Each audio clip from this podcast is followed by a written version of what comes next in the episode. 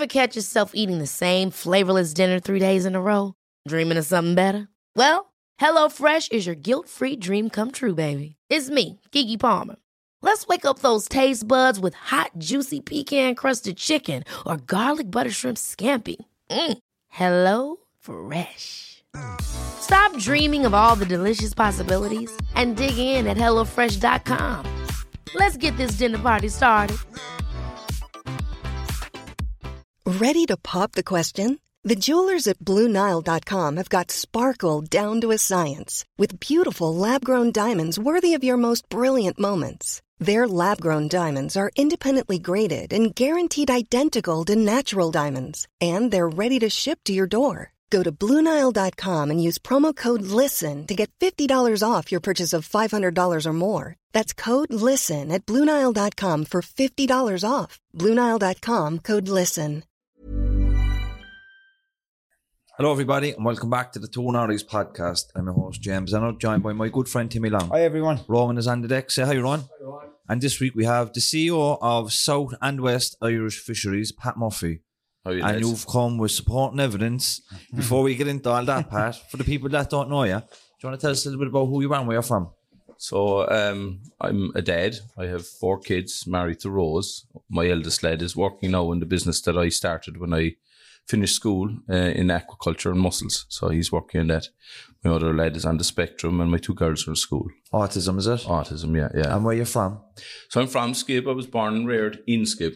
Grew Very up good. there and very proud of my footballing uh, achievements with the town and Oh, uh, stepped away just as they won the All Ireland, uh, you know. So Are you of uh. Tony Davis's vintage? Well, they'd be older to be more um, uh, Don Davis, you know. Don would be a little bit older than me. So I played with Don. We won a county medal together. Brilliant, brilliant. I won it with him. I'd say he'd be saying. Yeah. He'd pull me along the road. Skibbereen's a beautiful town, you know. isn't it? Savage, yeah. It's a great place. It's the history down there. You know the, the that that grave, the famine Yeah. grave, and the, the the heritage site there is Yeah. amazing. Like what if when you're going through the town and what what it must have been like Mm. there 150, 60 years ago, the heart of the famine. You know. Yeah, we, we, we actually come from Hare Island in a show Driscoll, and the story behind that was um, when Baltimore was sacked. That's when Skibbereen was formed. Like the boys came from Tunisia. That's right. Yeah. took out the first slaves. They were the first slaves, and uh, the um, the prince, um, uh, the O'Driscoll prince, he fled to Hare Island. And I was told actually in one of the interviews in America that Murphy is the actual name for Irish sea warrior. And I said, of course it was. Sure, he had to come up and we had to protect him above in Hare Island. So that got a good laugh. You know. And is uh, Skibbereen a big fishing town? It's not no, but it it had uh, a fishing co-op. You know, Yeah. we had Erin Foods factory inside there at one stage, and that closed down, and the lads went in there selling fish, and that didn't quite survive. Look, we we've been savaged um, with the last number of decades. Our fleet. Imagine in this century we had over four hundred boats, over fifteen meters in our fleet, and that's small, like. And we're looking at now that being reduced to 120. So that's annihilation for When our you fleet. say like. we, are you talking uh, for South and West Ireland, no, the whole country. the whole country? The whole country, yeah, that's all you'll be left with. So, like, it, it's it, the reason why I enjoy coming and delighted and thankful for coming to this, just to let the people know, like, we've the best resource in the world around our island. We genuinely do. We're sitting on the mm. continental shelf. It's where the fish come to breed and spawn, and, and you know, we, we populate all the other oceans of and, and seas. The mackerel now, 60% of the mackerel come to our area to spawn and grow. Like there's actually an egg survey going outside the porcupine going on at the moment, you know, to count the eggs and see what fish will be there in the future. You're talking about uh, a, a, catch of a million tons, right? That's what the fishery is. Ireland gets 55,000, 60,000. You know, we have blue whiting as well. You know, we were talking about that there when we were on about the Russians that their fleets were outside the zones and it was to their advantage too that they wouldn't be blowing the place up like and uh, another million tons of quota. So we've 60,000 of the mackerel. How many do you think we should have of a million tons of blue whiting? What do you think would be a fair share when they're 70 to 80% of that fish start here? Would it be stupid to say all of it? Yeah, well, there you go. Like, you know, most countries would be looking for all of it. Yeah. No, around 30, 34, 35,000 tons. Just nothing like. Out of a million tons. Out of a million tons, yeah. yeah. What was life like for a fisherman before things changed? I tell you, the quotas. You this question now I love answering this. When I started fishing with my father when I finished school in '88, we worked in small boats. I was told we were catching the aristocrats fish, the lobsters and the crabs and the shrimps and all the expensive stuff, you know. And there was a massive fleet in Baltimore where we fished out of. Um, there was 30, 35 boats there tied up. There'd be five abreast. You know, the biggest panic they had was to build a pier big enough to, to accommodate the boats and the vessels. And for me, during the winter time, when you couldn't fish during the, the bad weather, you'd be looking for a berth on the boats. Just couldn't get one. You, you, your name would go on a list, and by the time your name would come up, you'd be back into the fishing in the small boats again. The season would start. That's how vibrant it was blown in Baltimore. You know, shops and huge activity from the fishing industry down there. Like it, it was mad. You know, it was it was brilliant, and it was a great time for everybody. That's down to three or four boats. Like that. That's that's the annihilation that's happened. You know, through the decommissioning schemes that that this country has self inflicted on itself. Like. So is there families of generations of fishermen now out of the trade? Oh yeah, yeah, yeah. You like too many to count. One of our lads told us he's there's five new young skippers in in Union Hall, right? And I know this is going to start to sound bleak to the listeners. They might start to say, "Jeez, this fella has no good news." But um, of the five lads now that went and went to college and and studied to become skippers, and it's not an easy job, like, and it's it's a massive skill set. Um, four of them went to the parents said, "We're going back to college. We're going to try and do something else." They don't see any future. Mm. Now these families own their boats, lads, mm. right? And these boats are worth millions. So you can imagine now somebody starting up a business, right? It's all paid for. And he goes to the son, there you go, son. And the son says, nah, no thanks, dad. I'm going back to college. Mm. But there's something radically wrong with that. Like, It's just not there anymore. It's, well, the fish are there to me. You see, this is the problem. Like, but the fish are there, but but what's stopping these young lads from actually making the decision to actually get into the family business? it's too risky now. Like, you know, in if- terms if- of of, of the regulations that are there, you know, the, the the amount of fish that you're allowed to catch to stay legal outside there is dwindling and shrinking. Mm. And there's no mercy for anybody that steps outside or gets caught with extra fish. Like, and what you know, the happens if you get caught with extra, uh, more than your quota? Yeah, so you could have a thousand euros extra fish in your boat, and Yeah. the fines were 50,000, 60,000 maybe. Not only that, then your gear was impounded. And on top of that, now we've penalty points being added to you, right? So that's a, a tarnish on, on you and the boat. So that devalues your asset. And this this is this is happening, and you're fishing what? How many miles from Irish shores? Or you could be up in Norway, or we had boats now that were up around Norway in the last few weeks at Scandia Herring. Like, Yeah, and they're there you're- within the Irish waters. no, no, they'd be way up in Norway. But then in another month now, they'll be heading down to the Bay of the Biscay to go at uh, tuna, you mm. know, mm. and and trying to make a living down there. They go anywhere where they can mm. try and get a bit of quota just to be stay viable, you know. Why, why, and when did the quotas come in, and what are the quotas? So quotas are uh, what the European Union govern how much fish can be taken out of a stock at any one calendar year, so that next year the babies come in and replenish. So there's another age group, right? So it, it keeps the stock healthy, and the people that give advice that are called ICES. You know, these are scientists from all over the world, and they do a lot of work now, and they're paid for by the European Union to do this work.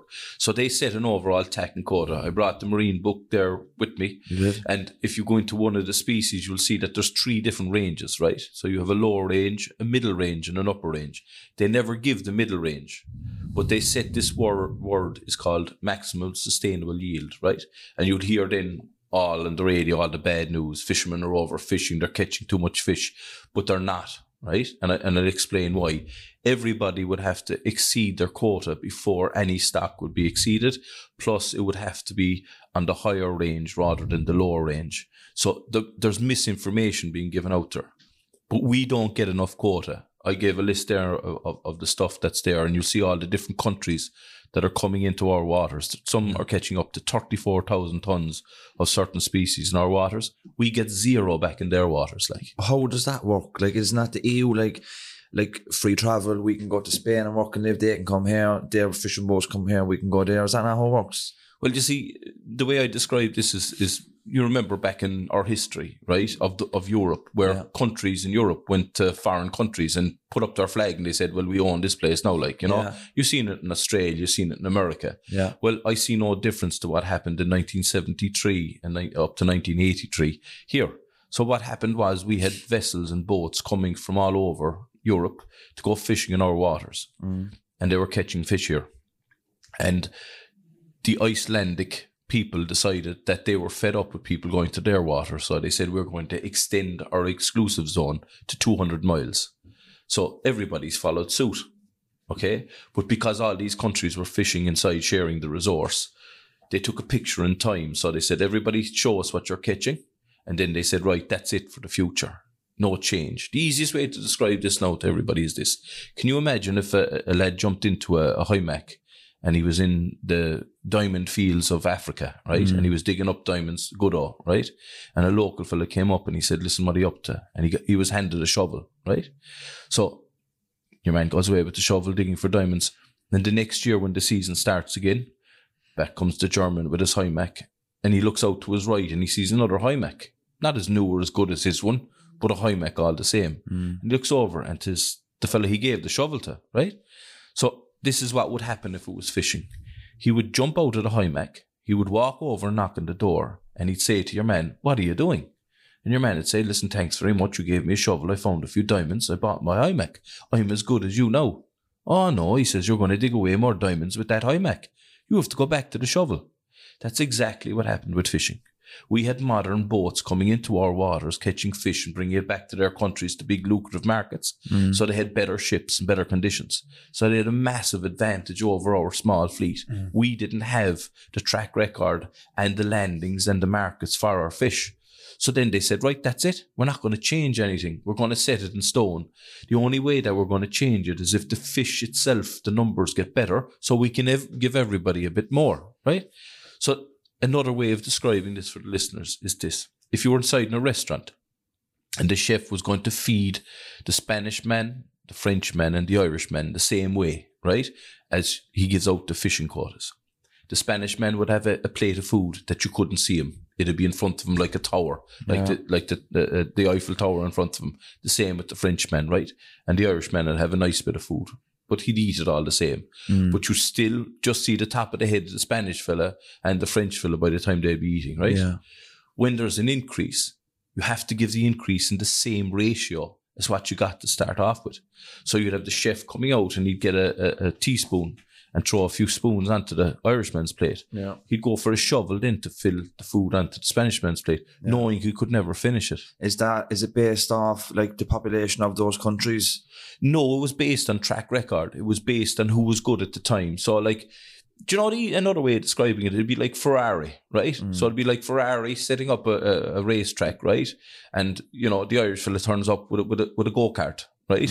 And over the years, the Irish fella get better and get the Ferrari car, but he said, no, no, no, you can't use the Ferrari car because that's we. I started with the Ferrari motor Yeah. car. You have to go back to the go kart and So- we'll race. so- It- totally disadvantaged. You spoke there about like uh, Iceland extending, you know, their exclusive zone by 200 miles and other countries following suit.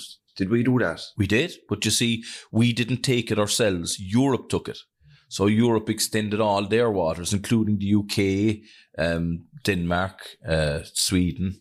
So the whole that you see in the map there in front of you Yeah. shows the entire area of Europe. You see, and that's everybody. But the problem is, is that we're giving thirty, or sorry, twenty nine percent of the waters now. Right, that's what we have of the one hundred percent European but we still get around 5% of the whitefish, like, and in some quarters it's even less. Is there other European countries in a similar situation to Ireland? no, like Belgium now would have around 40 kilometres of, of, of coastline. Mm. 40 kilometres. So- and they, they, they've, they've bigger and better boats than us now coming over, and they're landing into our place. They're fishing in our waters.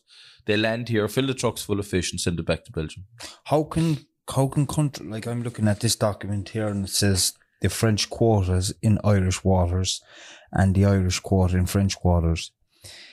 Say for there's twenty three thousand five hundred tons of hake taken from Irish waters by French trawlers, and in French waters the Irish trawlers take no hake because they're not lo- allowed into French waters.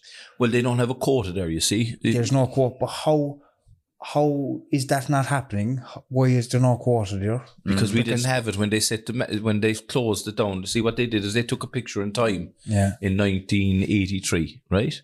And they said, right, this is it. This is what you have. This is what you'll keep. So there's no changing it.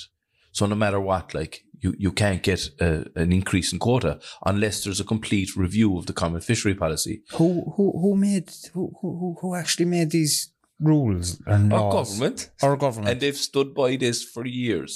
but and- it doesn't make sense. Of course it doesn't. Like, And if you you it, it, it, isn't it a natural kind of way to be in in given share and here lad that's your 50 and that's that's our 50 from what i'm looking at here i'm going to go down to S- the spanish quarters in irish waters you have 42,000 tons of blue whiting taken from irish waters by the spanish trawlers we take absolutely zero tons of blue whiting from any Spanish waters. We're not not even one fish from Spanish waters of any kind. we might get a bit of tuna down there, you know, Yeah. but um, that's basically it. Um, down the Bay Biscay, or you wait till they come into our waters and catch them here. But the prices are better when you catch them below and you're landing them straight into the market, and there's less diesel being burnt, and boats go down there at the start because it's their stalemate for for for the year. You know, a lot of boats don't have a lot of opportunities, so tuna would be one of the ones they dedicate themselves for. So we'd have members in our organisation know that's their bread and butter for the year. You know, What's and that? then try Yeah. go down there. What's the morale like of the people working in the fishing industry in Ireland? Do you know it's surprisingly good. You know, I have I, I, I have lads now that are actually buying new boats and taking a risk. Now, granted, if you if you asked them uh, six months ago would they buy the same boats, they probably say no, but they ordered the boats years ago, and and they're going forward with their businesses. And some fellas are resilient, you know, Yeah. and and they do try and Are stay you- going. They've they've no swi- Are you choice. swimming upstream like all the time? I up against, it's not upstream. It's up against the rapid. It's a waterfall you're trying to get up. Like you know, it, it, it genuinely no, lads. I'm not joking. You know, it, it's crazy that our country with the richest fishing grounds in in Europe are the only ones following Brexit that have to leave their boats. That businesses are going out, and it's not just a boat. You know, parking it for a while, and we'll come back to it later. This is Irish people's right to fish off our coastline is being extinguished forever. So there's no going back to 400 boats. Like Mm. once these boats leave the Irish fleet, they're being bought for good and glory. Like, you know, it, it's like some farmer being told, listen, thanks, we bought the land now, but it'll never again be used, you know, not by you. You might see Pierre or, or Jose or, or Zeke Yeah. or somebody coming in from one of the other countries to, to use it, but no Irishman can use it or a woman, you know, or even a, a repatriated person into Ireland couldn't use it. Like, this is a natural resource that the people of Ireland don't realise. It's like the oil and gas. Do you know what I mean? Mm-hmm. Mm-hmm. Like, The Corrib, w- w- the yeah, Corrib, the yeah. You know, like, w- we did the right thing with the Kinsale gas field, right? And then we lost our way. But this is happening now again with our fishing industry, like, and once it's gone, it's gone. And these are families that have, like my family, I can go back three or four generations in the fishing industry. Like, they won't get me out, no point Yeah. you. But like, uh, my son will stay in there, and hopefully my grandson, when it comes along, if it comes along, will do the same. Like, you know, we come from, we're very proud. What of about um? heritage. Let's say, for example, Pedro, the sailor man, pulls into the, I don't know, Bere Island and the waters around it. Is there animosity between No, the? no, definitely not, lads, because we're all sailors and we know what it's like to be a fisherman It's and a tough going gig. out there. Oh, it's a, lads. Listen, the easiest way I can describe this was um, I'll, I'll have to mention him, Damien Turner and Catherine. So he's brilliant. This guy is our chairman now in, the South and West, and he's not on his own now. There's a lot more, so I'll be giving out for singling him out. But this is true. So Damien would go to sea for five or six days, right? He'd come in, but the next day he'd be spending it getting the boat ready to go out again, and he'd be out again. And once he's caught, he's out again. So he could be fishing 20 actual calendar days in the month. He could be another four days getting the boat ready, maybe five. Hmm. That's the dedication that that man puts into to, to, to pay for the futures for the crew and the lads that are there. Like a lovely story, I'll tell you, was, was this one of the crewmen's daughters, right? Came on board the boat, but the crewman had been gone for 10 years. So this girl came in, she was in her 20s, like, and she came in to shake Damien's hand to thank him because she was able to go to college, do everything, you know, and make, move on in life from the money that her father earned on the boat. Like, you know, that's that that's what is really important. That's what we're going to lose. We're going to lose the ability to sustain ourselves in our own know- country. Do you know if you're um like is there seasons then like where the, do you, you don't go out in like January and December or like how does it work? So th- that's back to the Russian thing again. You know, we didn't have enough fish for the porcupine prawns. So we, we closed the fishery for January, right? So it was really important then to start off in February because lads hadn't earned much, right? So they had to get out there for this lucrative fish. So you can imagine then if in the middle of it, right, after steaming out 200 miles, burning all that diesel, you'd be told, listen, turn around now, lads, and go back in because the Russians are here. You have to move out the way. That's why we were so adamant that nobody was going to tell us to leave the fishing ground. It wasn't just the Russians, like, it was our own people. And if people look back, they'll see that we were being tried to put off the ground. So there's a season there. So that season now um, is, is there for the next three months.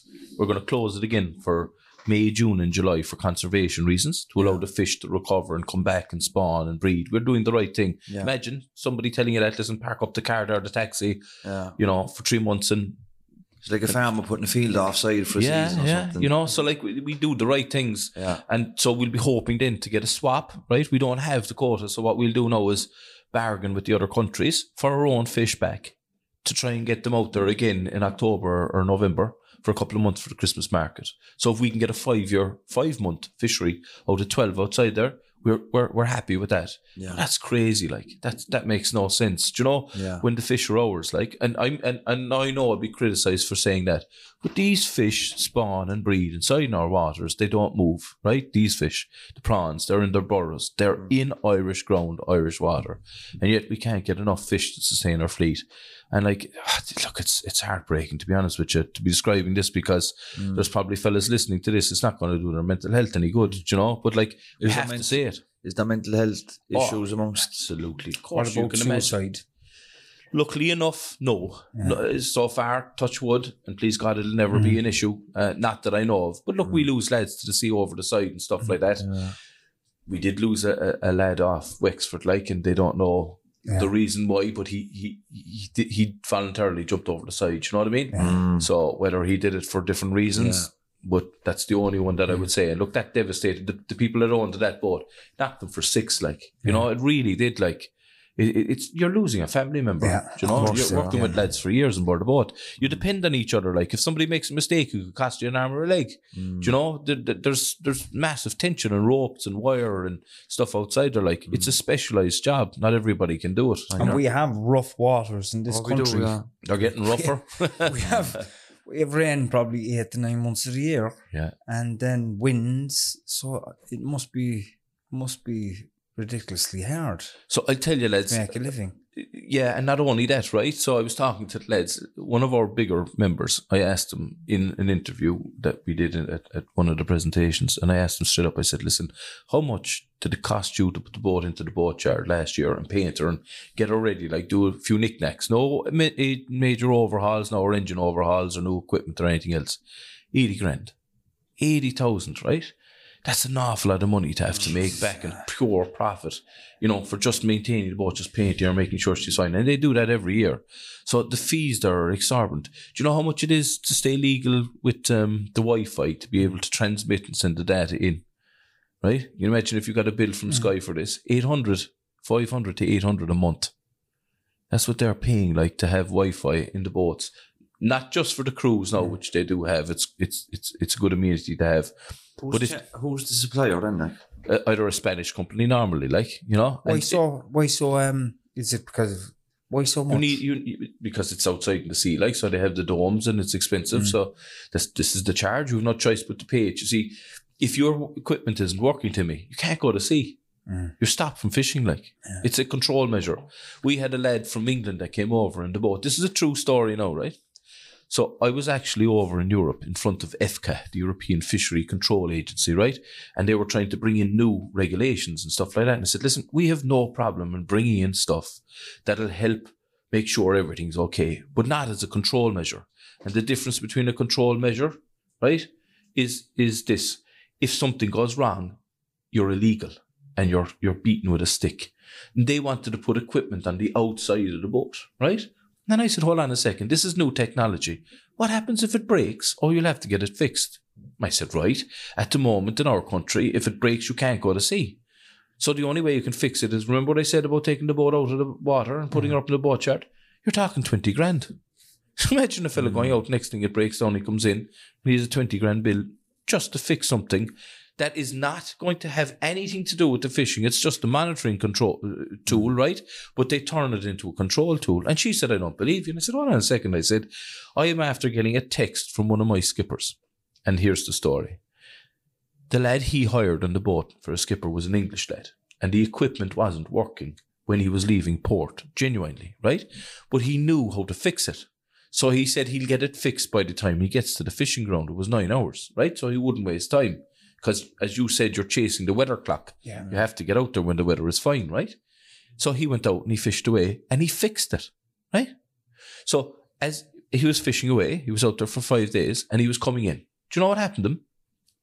He was met by the Navy 30 miles from the gap and they escorted him in and arrested him because the gear wasn't working going out. Now, everything was legit. All his quarters were perfect. There was nothing else wrong with the boat, mm. right? Just because the equipment wasn't working when he went out. So they went in in front of the judge, right? And the judge said, You broke the law. The man said, Well, you know, at home, it wouldn't be an issue, right? He fined them three grand. But here's where the story gets sticky, lads. So your man pulls out the checkbook, the boat owner, because he was given a choice, either the district or the, the circuit court, right? Mm. And you know, if the fine's up in the next court, Yeah. 50 grand, like. So he said, oh, look, I'm going to get my boat out fishing. I'll take my medicine, even though I don't agree with it, right? So he pulled out the checkbook. What did the judge say to him? Bring in cash. I don't want the check. That's no For lies. Yeah. And he sent me the handwritten receipt for the cash. He was Picture merc- of it. No mercy. No mercy. No mercy whatsoever. Have you any uh, TDs on side with you? In fairness now, the West Cork man, um, Michael Collins, the famous name, um, is very vocal for us. Like, Is he Sinn Féin? No, no, he's independent. Independent, yeah, yeah, sorry, yeah. But like uh, the, the Sinn Féin then is Padraig Mac Lochlainn, Yeah. and uh, there's another girl now, Becky um, Keeley. She's running for A and two. But like, to be honest with you, one party that really disappoints me is is Social Democrats. Like, you know, Mm. I think there might be a difference in personality there with their TD because she won't come near me. You know, and like we had protests and everything else, and didn't even bother to turn up. Mm. And it's the biggest industry in, in, in West Cork. Like, you know, the fishing industry Yeah. is huge. Yeah. So when you see deputies that won't come to the likes of that, like it's you know, it's a sad indictment for them. Like It is, yeah. and to be Have honest, another another politician that's really letting us down as well too is is our MEP, who who actually looked to go on the fishing committee in in Brussels. And I've no problem naming these people because if they do right, I'll, they'll get a pat in the back. Cork, who's the E So- MEP?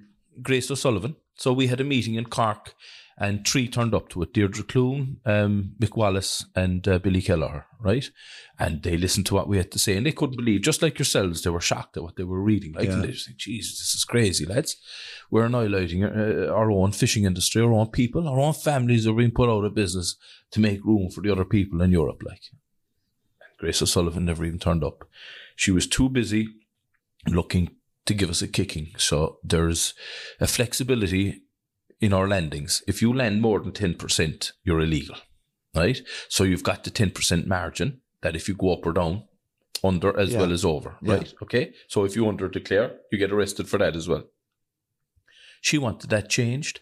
She wanted it reduced to four or five percent. Do you know that she was the first person to call meetings to get rid of the, the subsidy for fuel for agri fuel before the crisis? What's Why our do think problem? that like? is? Yeah. Because they're they're they're obsessed. They think that you know we should change over to electricity. We're going to ring the, the country with wind farms and everything else.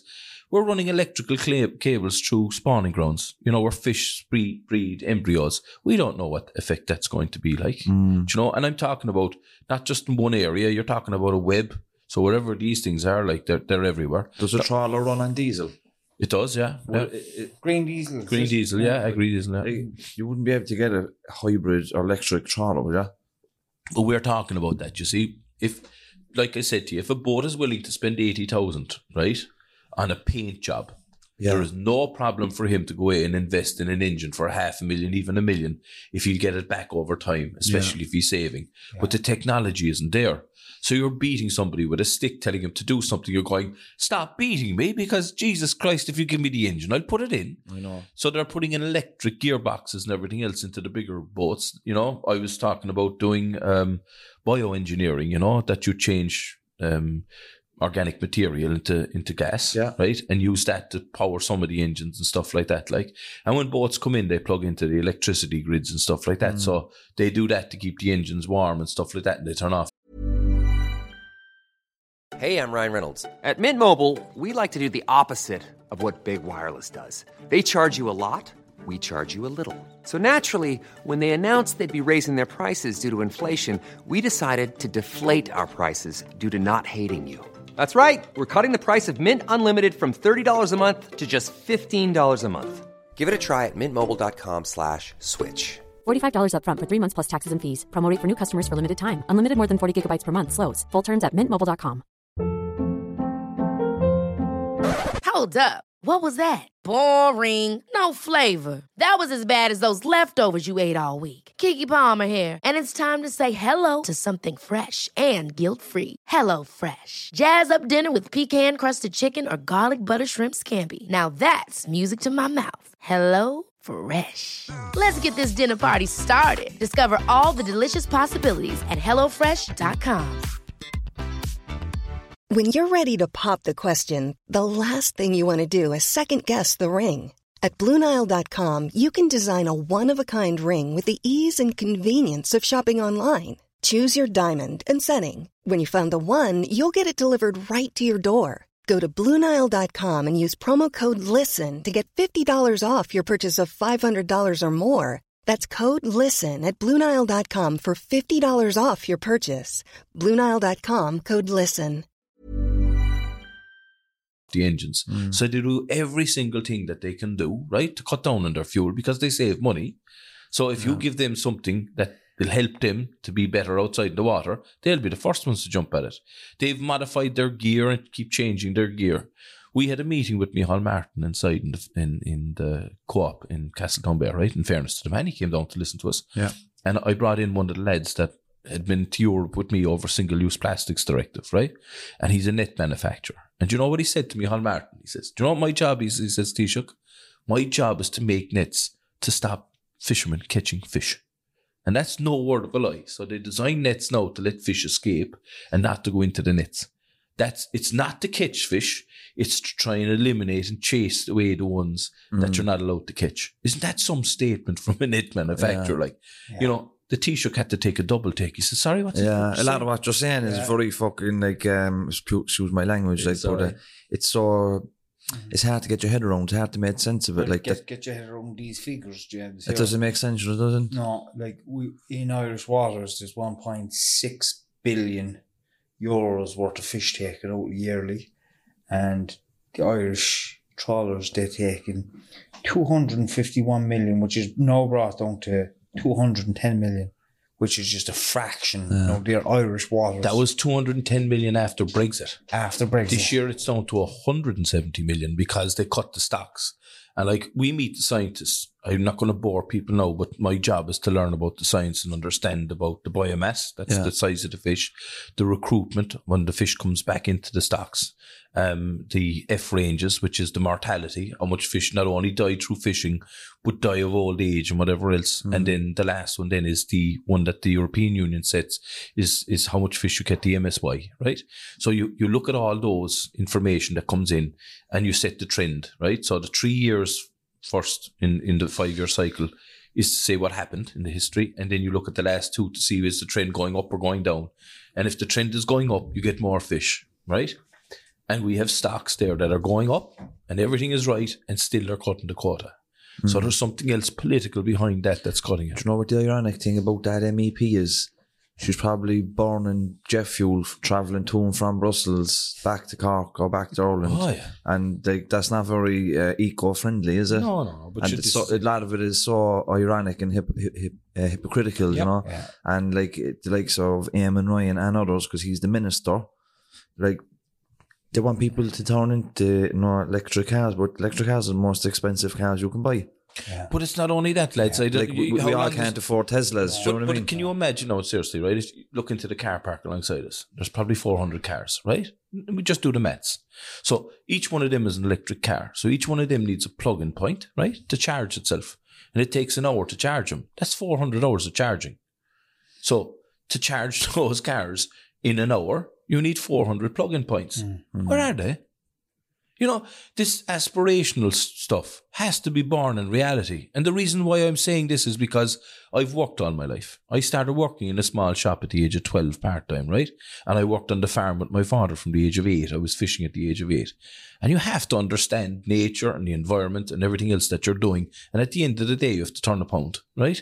You have to look into the wallet at the end of the week and know there's enough there for next week. Of course. I don't think these people live in that reality. Mm. I genuinely don't believe that these people understand what it's like to be an ordinary Joe Soap in this country that's going from week to week, you know, with the arse falling out of his pocket, trying to survive. And then they're told, listen, we're going to throw another 20 euros on you next week for carbon tax. Why? Because our 0.00003% of our contribution to the planet is destroying the planet. And you're mm. just going, are you nuts or what? Like, we have to live here. Do you understand? Like, we got rid of the sugar um, production in our own country, so we're importing sugar. Now, I'd say the carbon footprint of that is through the roof.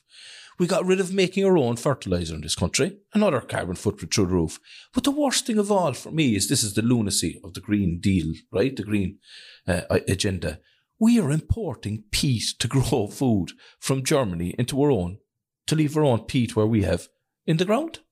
Like, what sense does that make? Like, so you're importing How does earth how, into how, does, how does those policies get passed? Like, is there any oversight or scaremongering, absolute scaremongering. everything all right? No, I just wanted to get that point down there because that was a very valuable point about the peace. Like, But it's true. we're, we're, we have peace all over our country Mm. and we're buying it in from different countries. It just does not make sense. It's not sensible. It's lunacy. It's You know, and and what's the meaning behind that?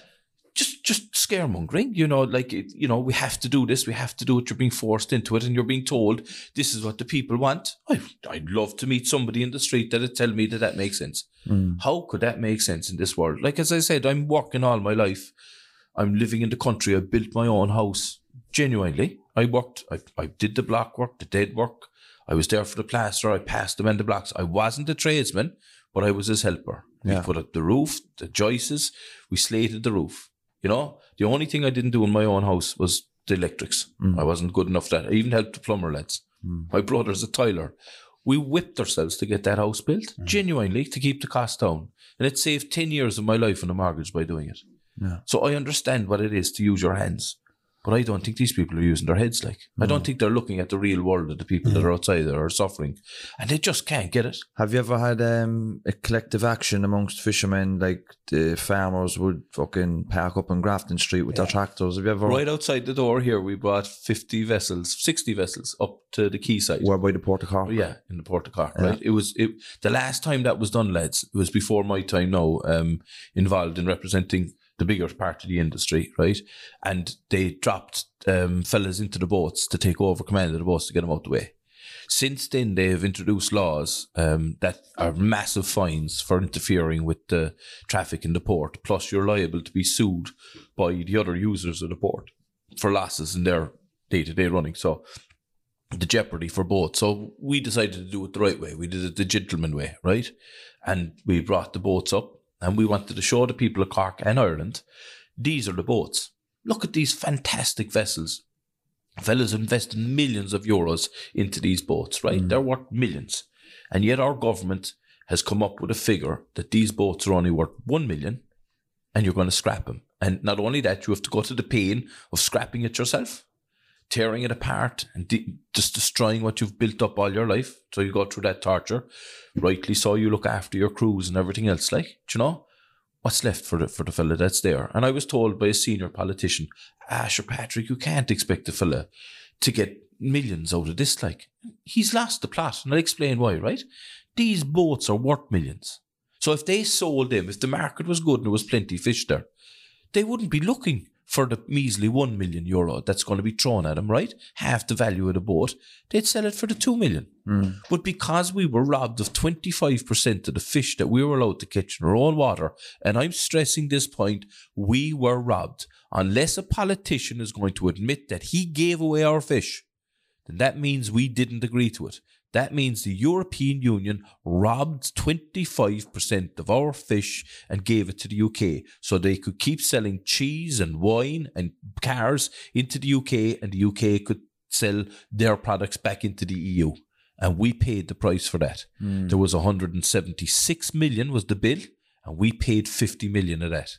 There's eight other countries. So we were robbed, like, and I hmm. mean robbed. So, and not only did they pay with that fish, they also paid with the fish in our water. So the way to get technical in this, Europe has get, were given the right to manage our fish stocks, but they weren't given the fish. They were only given the right to come in and catch them. So if the fish disappeared, then their rights disappeared with them.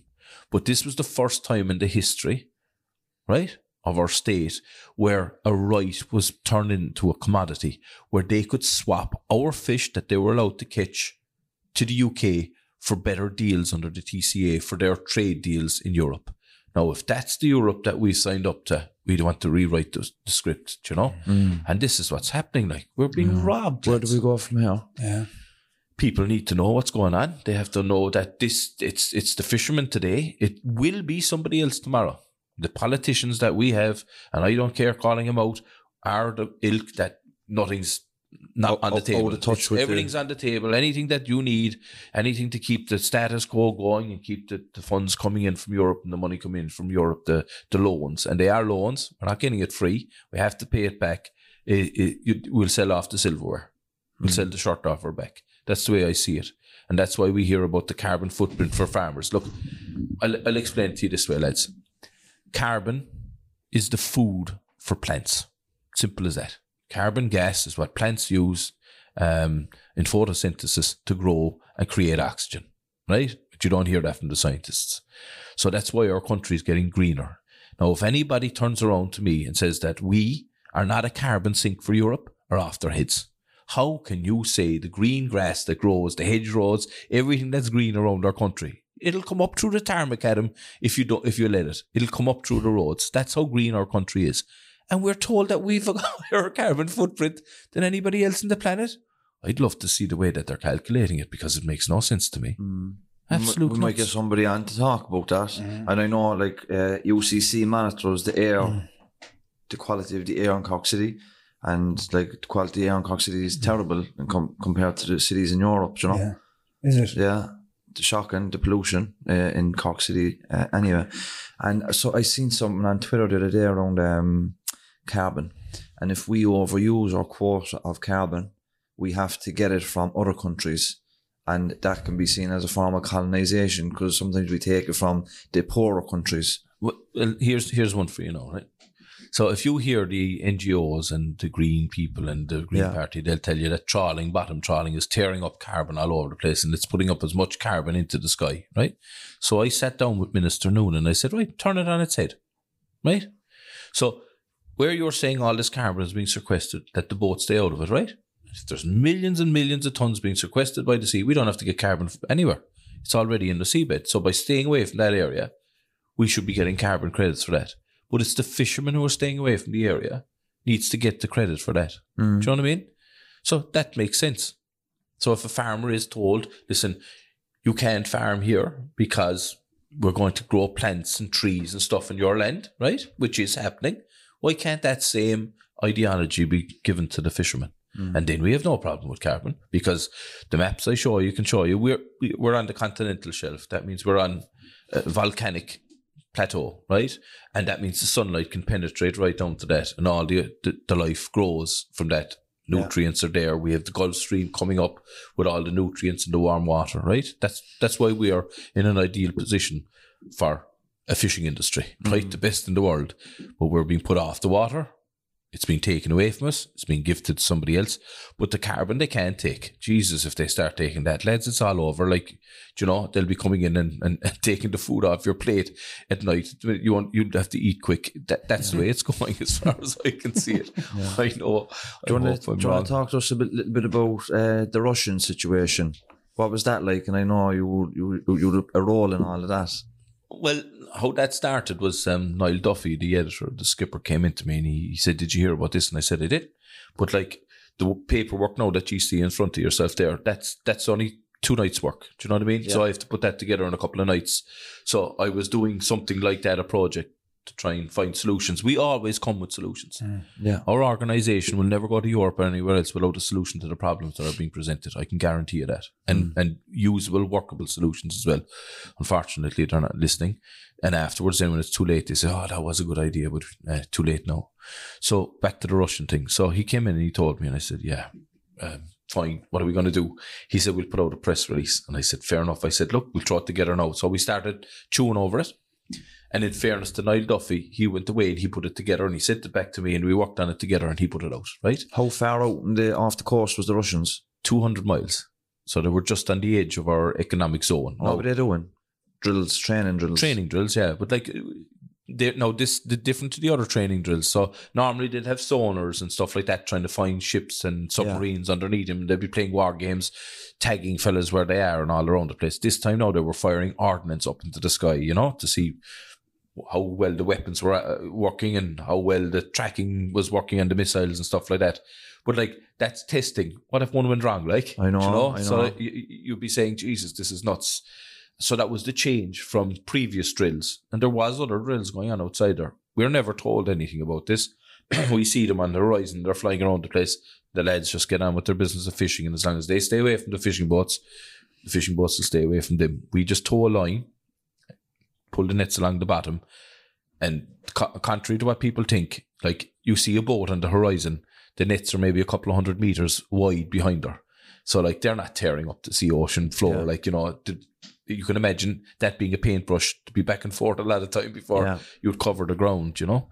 So anyway, the, back to the Russian thing. So the other information that we cannot give out fully Yeah. is that we had done some research online and there was some scary stuff online. So we sent that to the ambassador and we said, well, what about this? And he said, look, um, come up and talk to us. Is this the Russian ambassador The Russian ambassador, yeah. So he invited us up. So I got on to a colleague of mine, uh, Brendan Byrne, and I said, "Listen, I'm going to the Russian ambassador. Would you will you come along? You know, you will represent the processing side. I'll represent the catching side, and we'll cover both sides of the industry. And we'll go in and talk to this man." And that's what happened. We went in and talked to him, and his knowledge, lads, to be honest with you, was phenomenal on what he knew about the history of the fishing rights and stuff like this, and how Europe. And he he reckoned Europe wasn't very kind to us, you know. But um, we asked him about the war, of course, and stuff like that. It wasn't taboo. Look, you can hear from this interview. I wouldn't stand back from anyone for, for a chat. And uh, he said, look, he said, there's a lot of misinformation coming out and stuff like that. And he said, hopefully that'll be borne out in time. And he said there was no intention whatsoever at that time for the um, borders to be crossed genuinely. And he said that um, the troops along the border are there all the time. It's just that they were doing exercises at that stage.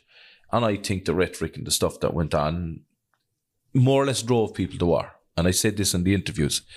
And I'm delighted that I was um, corrected, um, not corrected, but vilified, or, or what's the word I'm looking for? Verified. Verified. Yeah. That what I was saying We was don't true. wanna be vilified. Yeah, yeah, vilified. No. So there's enough of that going on. Yeah. But like there was a, a man spoke in the United Nations and he said, This is crazy. We have to stop. Both sides have to stop. It's not worth it. You're killing people and killing people on both sides. That's all that's happening here. You're flattening buildings. People are getting killed. You know, people have a right to defend themselves, but crushing them into the ground, you know, there's no freedom in that. So there has to be peace talks.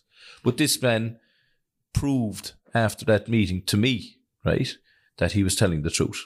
And I, the reasons being is that what he said to us came true, right, to us. And um, he said it the Dáil, and he said it in front of the Oireachtas committee. And um, Charlie Flanagan asked him the question. He said, "Why aren't you doing what you did with the fishermen three weeks ago? No, and contacting the Russians and asking them to stop." So he also confirmed that what the ambassador had said was correct. So this was a government minister who was the minister for foreign affairs Yeah. was after confirming what the ambassador had said inside in the Dáil was correct. That he had engaged with the fishermen, us, and that uh, they had moved as goodwill gesture out of our area. And the importance of that, lads, is this: a bomb or an explosion sends a shockwave right down to the bottom, right, and that can damage embryos. You know yourselves, like of course it can, or damage the seabed. Yeah. So we don't know how bad or how big these were going to be. It's fragile, right? So by moving into deeper waters, as I said, it's like throwing a, a pebble into a pond. Yeah. The bigger the pond, by the time it gets to the outside, the ripples are smaller. Do you know? They've dissipated. So it's the same for us. So we were delighted. That was it. And plus, you have to imagine, we were being told in interviews like, who the hell do you think you are? And Jesus, you, do you think he's going to listen to you fellas? Do you know? Mm, there was lots of internet memes going round or what's the Russian going to do when the Irish you know, fishermen come out and tell them to move on, you know, but he fucking did it. To be to be honest with you, like it wouldn't Oh, yeah. There was never any doubt of that. Like, uh, people there was a little done- bit of disrespect towards you, I think. Though. Oh, huge, yeah, huge. But like, the, as I said, our fishermen go out in gales and storms. Like, they're not afraid of that. and they've seen these boats outside there all the time. Once they knew that we had their back, that the, the world was looking at us, that there was protection in that. Hmm. And once we ourselves came back and confirmed what the ambassador had said to us, our lads had no fear. And sure, that was confirmed on the Friday night before they went fishing. Like when the Russians said, right, we're moving away the exercises. No, I gave credit to, to Simon Coveney for writing that letter. I hope he did. I hope that that did happen. I didn't see the letter, but I'll take mm. the man at his word. Yeah. And I, I gave the man a call and I rang Simon and I said, listen, congratulations. Not only that it achieved, right? So I don't care who gets the accolades as long as the job is done. Of course. That's it. That's what's most important thing. So, you know, fair play to him. Great story, isn't it? Mm. It is, yeah. It's yeah. something to tell the grandkids, like. Mm. What's the ideal scenario for, for the Irish fisheries going forward? more quota, and we have, quota. And, and, we're not asking for to take the fish off the other countries, Timmy. Right? We're mm. not asking to You just give. want more of your own we want to want more of our own, and only the fish that they're not catching. Who could actually put this into working free? Who who who has the power to sort sort this out? It takes it'll take our Taoiseach, I believe, to go out there to back up what we're going to be asking for, and our minister and our minister for foreign affairs. We had this meeting with the Taoiseach and with the minister after Brexit, after the the twenty fourth of December. I think it was the twenty eighth or 29th in the holiday season, and he said he'd stand by us, and so would uh, Coveney, and we wanted to live up to that. I know it's a year on or two years on, but we need the head of our country to meet the heads of the countries in Europe and to the Commission Ursula von der Leyen and say, listen, here's what the lads have put together. We believe this is a just and right case, and we want the common fishery policy reviewed to reflect that because under the uh, legislation, we're entitled to it. If we were under United Nations law, we'd be entitled to a hell of a lot more, right? And I mean a lot more. And that's United Nations. So we have a seat in the United Nations Security Council, right? So they should be bringing this up as well because our industry is being wiped out. And people have to understand that. And it's not an exaggeration. And people think that a fellow goes down throws out a net out over the side and sure he's a he's a stupid fisherman. I'd like to see any man alive to go on board a fishing boat and take it out and catch fish in this day mm. and age. He would crap himself. Mm. There isn't a pilot in the world that would be able to take a fishing boat out to go fishing. Mm. It's not about navigation it's about the skill of shooting nets, knowing the depth of water, the, the towing rate, the speed, mm. tides, wind, the knowledge of where the fish are, your communications, being aware of your surroundings, your heavy equipment, bringing it up, when to bring it up, when to bring the fish in, put it in, store it, clean it, put it down into the hold, and at the same time keep everything running on the boat. So it's not a it's it's not the same as bringing cargo from one port to the other. It's highly complex, right? And on top of that, then you have to fish to a to a sheet that tells you where you can go. And like you know what the worst thing is, you'll see on the the tracking of the fishing boats. You'll see the Irish fellas going around like a blue arse fly outside. He's one minute he's hundred miles west, the next he's hundred miles south, right? The only reason he's doing that is he doesn't have the same quotas as the Spanish and the French and the Belgians have in their specific quotas that they can stay on the ground where the fish are. An Irish fella's worst nightmare is to catch too much fish. Mm-hmm. Can you imagine that? Like, because he can't catch next week's fish. Because if he catches too much of one type of fish and catches it all in a week, And do, do he they go check up no it? more. Do- Yeah, Oh, I was just, I yeah. was just about to ask that. When So- you come into harbour like this, So I'll tell you, I'll tell you the regime, right? So before you ever leave port, you have to call in. You have to get permission. Well, not permission, but you have to let them know you're leaving within four hours. So there's a time slot on you, right? So you go out fishing then. When you go fishing, you, they know where you are because they track you at all times. And on top of that, then, right, you have an electronic logbook. And in that electronic logbook, you have to detail how much fish you've caught and the quantities and the boxes of fish and where they are. You have to have a hold plan where they're actually in the boat position. So if somebody goes down the ladder into the hold, he can see where the fish are and count them, right? And at the end of each day, before midnight, he has to update his logbook and say how much fish is inside the boat, right? So a Navy boat can come alongside the boat at any time when they go out there, even before they start fishing, and start checking the gear and the stuff on board the boat. So before they even go fishing, they can be inspected. So that's the owners that's on them. And here's the best bit, right? Can you imagine before they can put a box of fish in the pier, they have to notify the authorities four hours in advance to let them know they're coming in so that they can come down and check them within those four hours. Yeah. So like, and then you're saying that these fellas are reckless or they're doing this and they're doing that. It's unbelievable. Like people, Why, why would they want to be checking your gear then, Pat? Just wanting checking you're to gonna love fish. this story, Timmy. Yeah. So one of our guys bought a brand new end of his net, right? It's called the cod end, right? Mm. It's where the fish end up inside the hole, right? In, in the back. Goes right through the funnels and through the wings and into where the fish are caught, right? Mm. And he went fishing in UK waters. He had the net on two weeks. And an English boat came up and arrested him for the net, right? So what had happened was he had been dragging it through soft mud and the fibers allowed dirt into the mesh, into the, the string, right? And it swelled it. And it went from four millimeter thickness to five, right? And he was arrested because the mesh was too big. Can you imagine that? Mm. Can you imagine now somebody doing that? Like, God almighty. And they stayed on board his boat for eight hours until they found that piece of netting. So they were going, no, that's okay, that's okay, that's okay, until they eventually caught him. Dragged into a port in England and he was fined and arrested. Sounds like a really tough industry. It's not fair, like, Yeah. like so. We, we you know, we, we if you come down to Castletown now, you'll see fourteen or fifteen. And again, we have no animosity towards the Spanish fishermen. It's not their fault that they're luckier than us to have more quotas, right? It's the top tables are the ones that are supposed to share it out, and we want the fish that they're not catching. I want to stress that we only want the fish in our waters that the other boats aren't catching during the year, that they're leaving after them, the, the, the leftovers. That's all we're looking for. And we believe if we had enough leftovers, right, because they have multiples of our fish. So Hake, for instance, we've less than 3,000. Um, the others have over 20,000 tons in the year, like, you know. It, it, it's right across the board. It's it's crazy with the amount of fish that we have in our own waters now, right? Mm. So all we're looking for is a fair deal, equal equal rights and equal opportunities is our slogan, mm. and and we just want more fish for them to, and that will save us. And do you know how much extra we need? Now fifty million.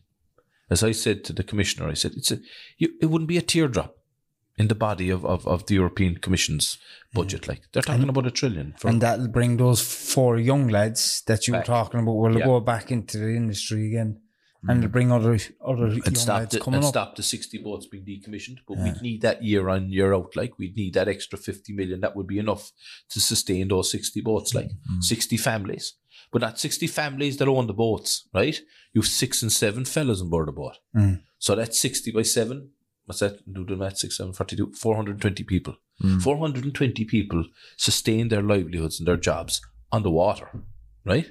Now, how many more jobs ashore will that create? Like, we're talking thousands. Yeah, and then the indirect, yeah. food and, and, and Yeah. the money that that'll generate into the economy because that fish is being exported. Like, so you're talking about, you're talking, I reckon, around a billion euros uh, we could get extra um, from the start to the finish if we got a proper share of fish in our own waters. By the time it'll be wrung out, do you know what I mean? So, like as they say, you bring a, a, a euro ashore, it goes through ten pair of hands before it gets Yeah. out of circulation.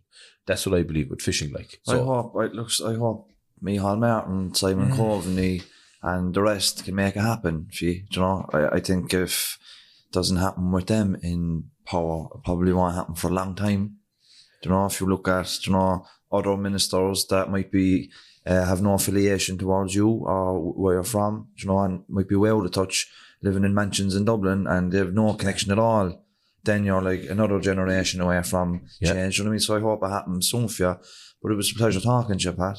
I hope no, you'll you'll say that again in a couple more interviews. These are Corkmen we're talking about. Yeah, I know. And like if they can't do it for their own people, like you know, Yeah. so who are they doing it for? exactly. Like we want a small bit of sympathy at home, and we're not asking for a lot, lads. Yeah. Fifty million they're, worth listen, they're reasonable men. Sure, like they'll, they'll do what they can. You would hope so, anyhow, you know. Well, they've they look as I said, Simon Coveney is taking the calls from me, and uh, Uh, Micheál Martin came to Castletownbere, but talking about it is enough. No, we need action. Like, and we have we have a, a common fishery policy um, task force set up, and we're looking for the information now that can show what we're looking for.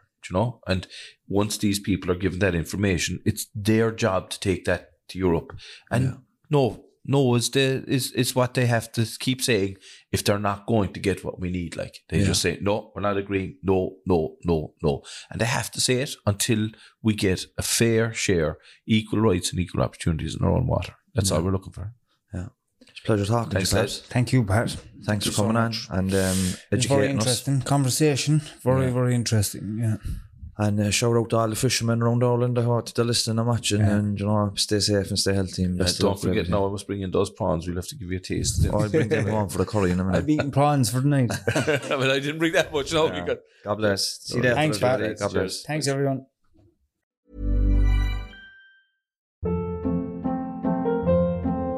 Hold up. What was that? Boring. No flavor. That was as bad as those leftovers you ate all week. Keke Palmer here, and it's time to say hello to something fresh and guilt-free. Hello Fresh. Jazz up dinner with pecan-crusted chicken or garlic butter shrimp scampi. Now that's music to my mouth. Hello Fresh. Let's get this dinner party started. Discover all the delicious possibilities at hellofresh.com. Hey, it's Paige DeSorbo from Giggly Squad. High quality fashion without the price tag. Say hello to Quince. I'm snagging high-end essentials like cozy cashmere sweaters, sleek leather jackets, fine jewelry, and so much more. With Quince being 50 to 80% less than similar brands. And they partner with factories that prioritize safe, ethical, and responsible manufacturing. I love that. Luxury quality within reach. Go to quince.com slash style to get free shipping and 365 day returns on your next order. Quince.com slash style.